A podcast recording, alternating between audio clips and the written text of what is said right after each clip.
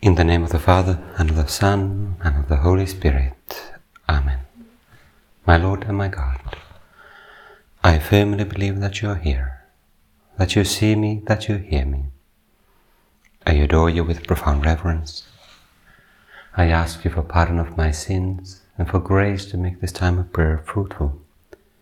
My Mother Immaculate, St. Joseph, my Father and Lord, my guardian angel, intercede for me.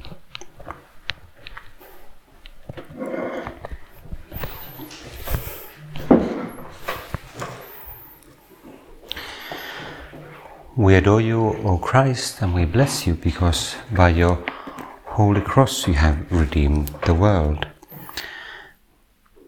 Yesterday we celebrated in the church the feast of the exaltation of the Holy Cross. Today we celebrate Our Lady of Sorrows, that feast or memory of Saint the Saint Virgin Mary um, at the foot of at the foot of the cross. We might say it's a bit surprising or awkward to celebrate these events, and not only an event but um, an object like the cross as a feast. This seeming awkwardness is recognized by Scripture, specifically St. Paul. In the first letter to the Corinthians, St. Paul writes about the folly of the cross. He writes, The word of the cross is folly to those who are perishing, but to us who are being saved, it is the power of God. The power of God. Well, how come? How can the cross be the power of God? Well, a bit later, St. Paul continues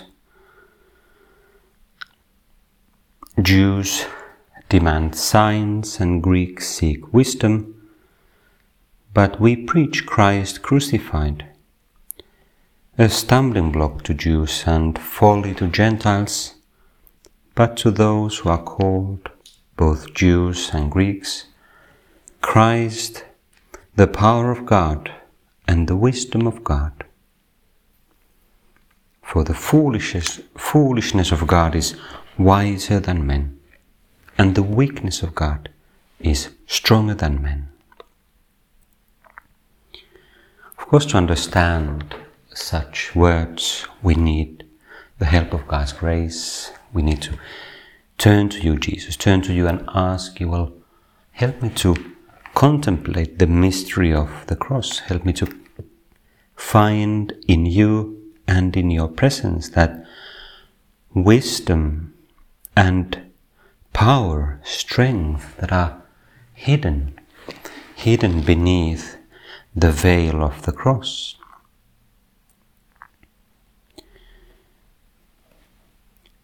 Just a few days ago, the prelate of Opus Dei, Father Fernando Ocáriz, wrote a letter to his spiritual children, and he says, as he always starts, My dear children, may Jesus watch over my daughters and sons for me.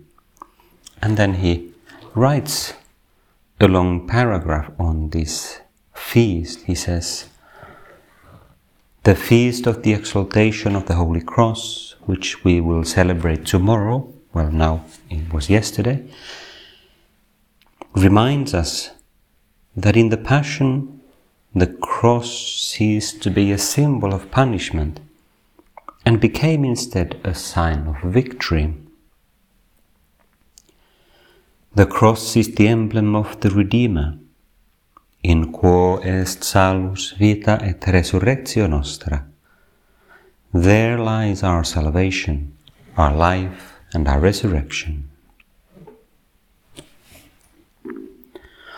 On the occasion of this feast, I suggest that you reflect once again with special care on the mystery of the cross.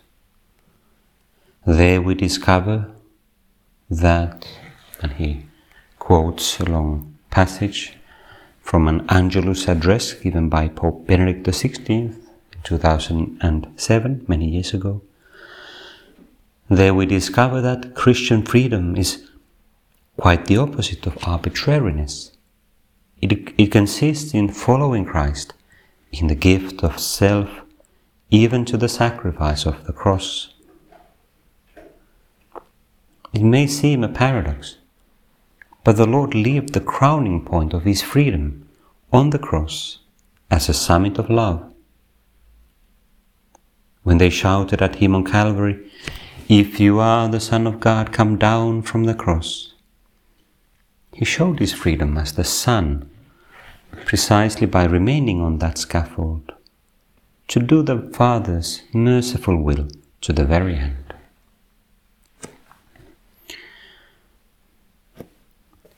this idea that on the, cro- on the cross Jesus transformed that which was an instrument of humiliation and a sign of failure, he transformed it into an instrument of God's power, a sign of redemption, an instrument uh, he transformed it in with, with precisely with his humility and obedience into a sign of God's wisdom. Help us, Lord, to discover the greatness of this mystery.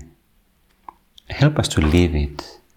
Help us to fully take it into our heart that this is the way that you have chosen I suppose we will only fully understand it in heaven, in eternal life, when we fully understand also the nature of the human soul, we fully understand and appreciate the nature of sin, of our separation from God,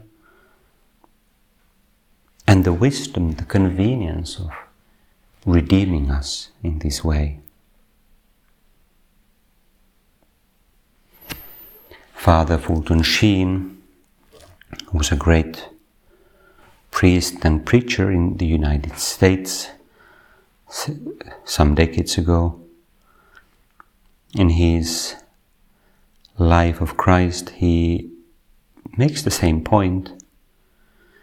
He comments on those words of some people around the cross who say, If you are the Son of God, come down from the cross. Show that you can do such a thing. Fulton Sheen points out that this is kind of the eternal temptation of desiring a Christ without the cross. The cross is inappropriate for the Son of God, just like says Fulton Sheen, when Jesus allowed himself to be uh, led by the Spirit to the desert when in the beginning of his public ministry, and he allowed himself to be tempted by the devil, and he was hungry. And the devil said, If you are the Son of God, convert these stones into bread. As if saying, Well, if you are the Son of God, it's inappropriate that you should suffer hunger. Surely you should take whatever you can, fulfill your natural needs, make yourself comfortable. And Jesus, you don't. You don't choose that. You respond with those words of Scripture Man doesn't live by bread alone, but by every word that comes from the mouth of God. There is a priority. There is a priority of needs, and you by those words and by your example, also you reverse our natural tendency to put our comfort and our body and so on first, when it should be the other way around. How do I, Lord, seek you? How, how do I seek to listen to you? How do I make sacrifices daily? To listen to you, to find you in prayer, to find you in the sacraments, to feed on that supernatural bread which you give to us. Truly, that Word of God by excellence, that on which our soul uh, lives.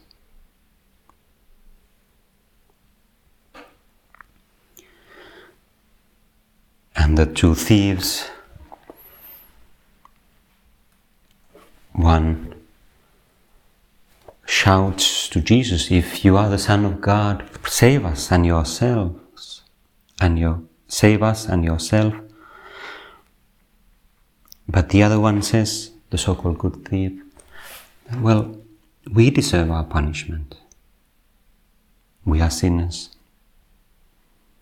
He asks for the right thing. Lord, remember me when you come into your kingdom. And he gets what he asks for. How easily, Jesus, we reverse the right order, the correct order of priorities.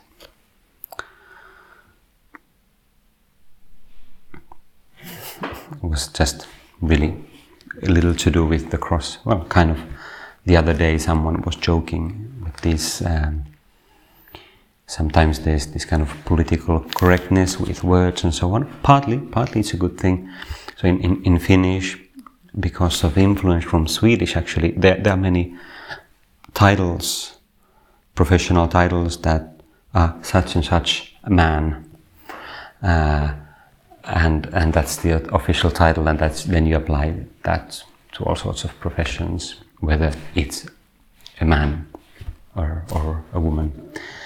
And um, one of them is a firefighter, which used to be called uh, palomies, which is like a fireman.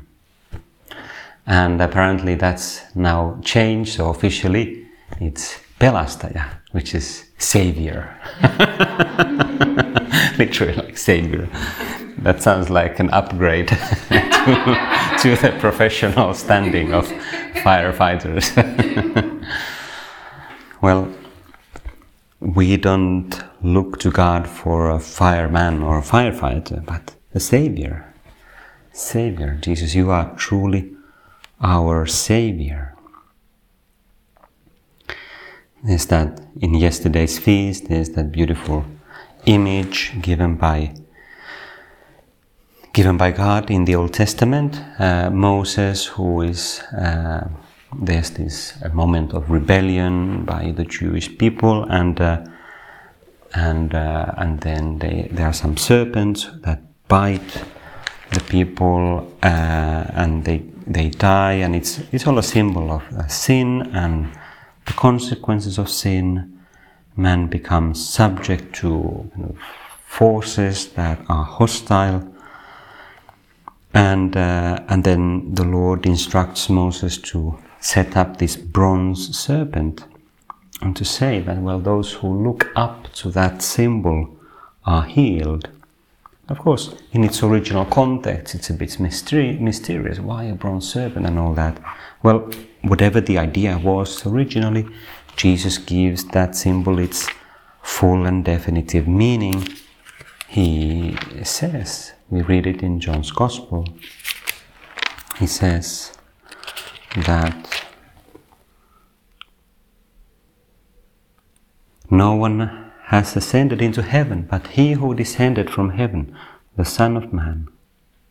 And as Moses lifted up the serpent in the wilderness, so must the Son of Man be lifted up, that whoever believes in him may have eternal life. Jesus, you invite us to look up to you. Not as the fire fighter, but as the Savior, that we may have eternal life. For God so loved the world that he gave his only Son, that whoever believes in him should not perish, but have eternal life. For God sent the Son into the world not to condemn the world, but that the world might be saved through him. Well, that is exactly what happens at, at the cross.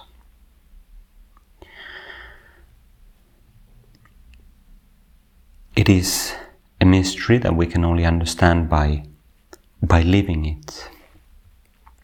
We ask you for your grace to appreciate it more deeply, the power of the cross, the wisdom of the cross, and to, to enter into it with our lives.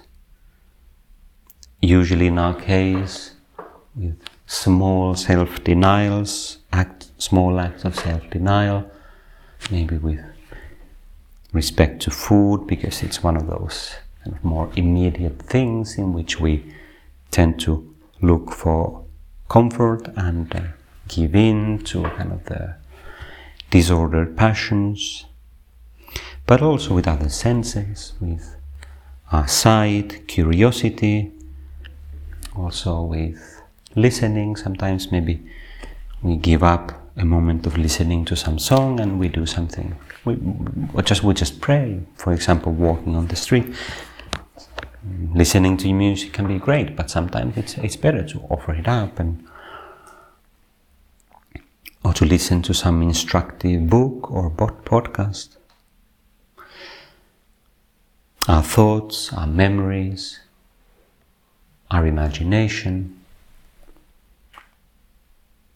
those so called internal senses or in internal faculties that very much need mortification so that there would be a right order in them, that they, they wouldn't lead us to vanity and pride and criticism and sensuality, but instead to praise of God and gratitude and fidelity to our vocation service to others, prayer. The cross is the way, the only way. There's a, an old discourse or sermon by a church father called St. Andrew of Crete, who was a bishop in the 8th century. And uh, he talks about on, on the feast of the exaltation of the Holy Cross, um, talks about that symbolism, that power of the cross. It's quite beautiful. I'll just re- read a few sentences. He writes that we are celebrating the feast of the cross, which drove away darkness and brought in the light. As we keep this feast, we are lifted up with the crucified Christ leaving behind us earth and sin, so that we may gain the things above. So that we may gain the things above. That's a, an allusion to beautiful words of St. Paul. I'll just look it up in his letter to the Colossians. It's a very nice phrase. If then you have been raised with Christ, seek the things that are above where Christ is, seated at the right hand of God.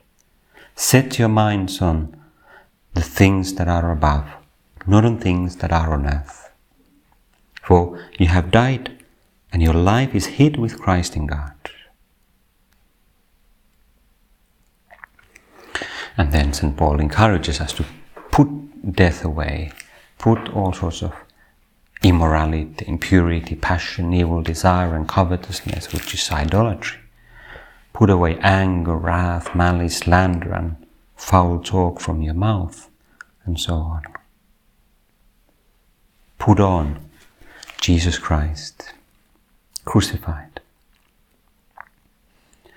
So great, continues St. Andrew Crete, So great and outstanding a possession is the cross that he who wins it has won a treasure.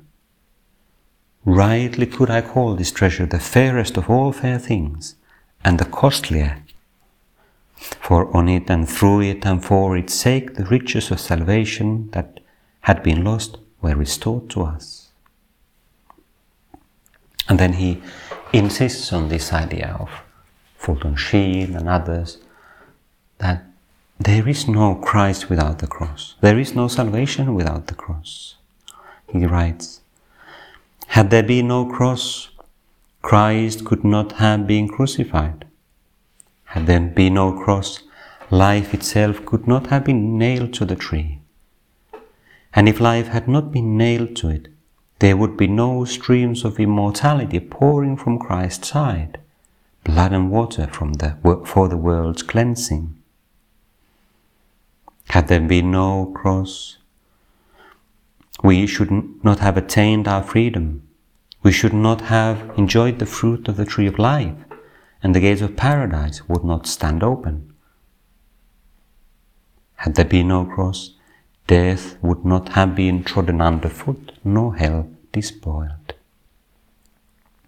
Therefore, the cross is something wonderfully great and honorable. It is great because through the cross, the many noble acts of Christ found their consummation. The cross is honorable because it is both a sign of God's suffering and the trophy of his victory. The cross is called Christ's glory. It is saluted as his triumph. We recognize it as the cup he longed to drink and the climax of the sufferings he endured for our sake.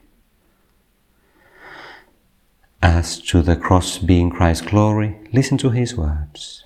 Now is the Son of Man glorified, and in him God is glorified, and God will glorify him at once and once more, Father, glorify your name.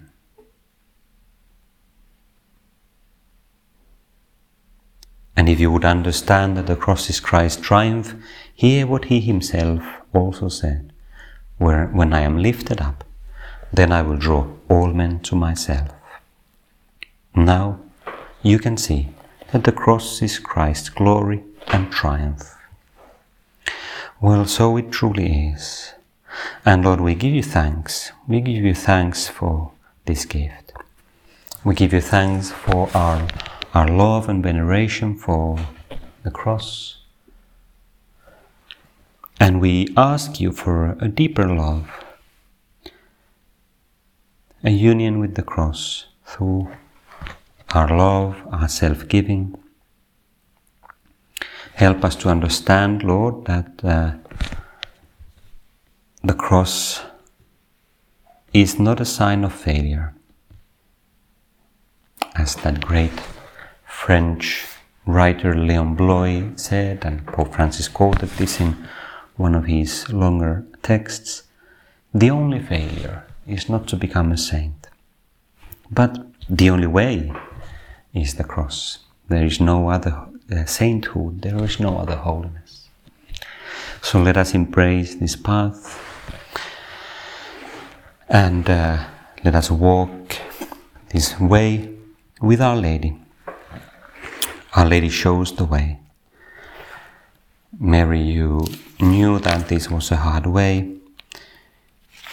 Already uh, soon after the birth of Christ, you received that prophecy of old Simeon in the temple who said, who said to you, that hmm, where was it now? Here. Behold this child is set for the fall and rising of many in israel and for a sign that is spoken against or as in more more literal translations as a sign of contradiction. And the sword will pierce through your own soul also that the thoughts out of many hearts may be revealed. A sword will pierce through your own soul also. Well, Mary, that was uh, your way, but you were faithful to the end. Help us also to be faithful to the end in the little and big things of our life. Usually, little things But whenever we feel that the going gets rough, that it's a, uh, that it's a hard way, whenever we feel that we hardly find the strength to, to bear the cross, let's remember we're never alone. And we should never be carrying uh, our cross alone, but always with Christ, with all the saints, and especially with Mary, our Mother. I give you thanks, my God, for the good resolutions, affections, and inspirations which you have communicated to me in this time of prayer. I ask you for help to put them into effect. My Mother Immaculate, Saint Joseph, my Father and Lord, my guardian angel, intercede for me.